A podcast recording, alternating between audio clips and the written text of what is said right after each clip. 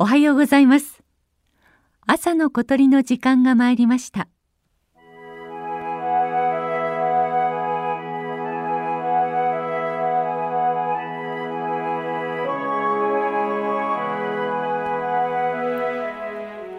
6月。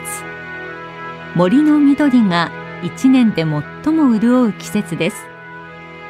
ここは房総半島の山の中。小川の水辺に1羽の鳥を見つけました。お腹が黄色くてスリムな体つき尾をリズミカルに上下させてまるでダンスをしているようです。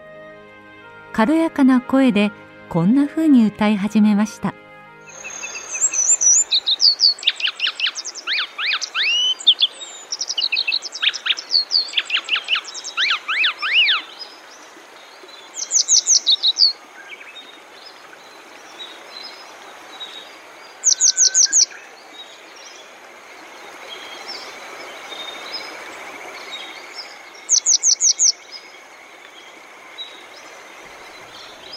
奇麗です。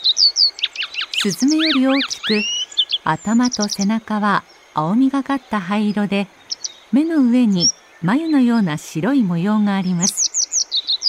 足は褐色。お腹と腰が黄色くてオスは夏。喉が黒くなります。餌は昆虫や雲などですが飛んでいる虫を空中で捕まえる。いわゆるフライングキャッチをする姿がしばしば見られます。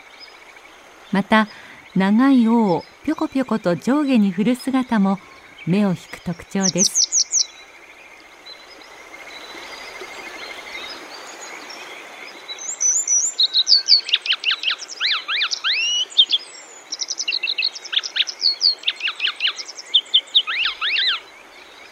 日本でよく見られる赤霊の仲間はこの奇跡霊と白石霊セグロ石霊の3種。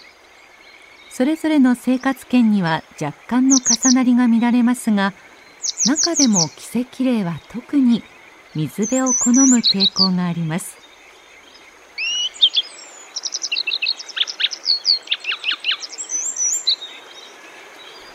赤霊と日本人の関わりは古く日本書紀にも登場します。ただ日本列島誕生というこの神話の舞台は淡路島なのです。白石霊はおよそ50年前まで日本の北に生息し本州にはいなかったとされています。つまり日本書紀に出てくるのは奇跡霊かセグロ石霊のどちらかということになりそうです。太古の神々と並び記された鳥が水辺に歌うクールなダンサー奇跡霊だったと想像するのは楽しいことです。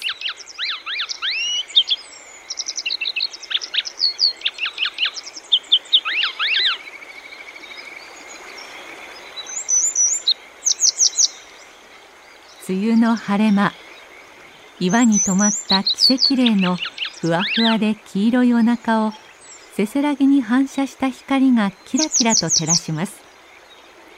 川面に吹き渡る湿った風も心なしか涼しく感じられるようです。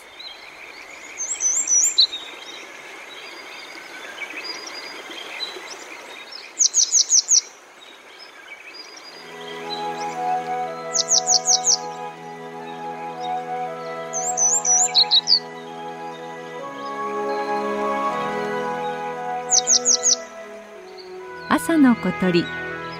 今朝は梅雨の水辺で涼しげに歌う奇跡霊の声をお届けしました。収録構成は岡村正明さんでした。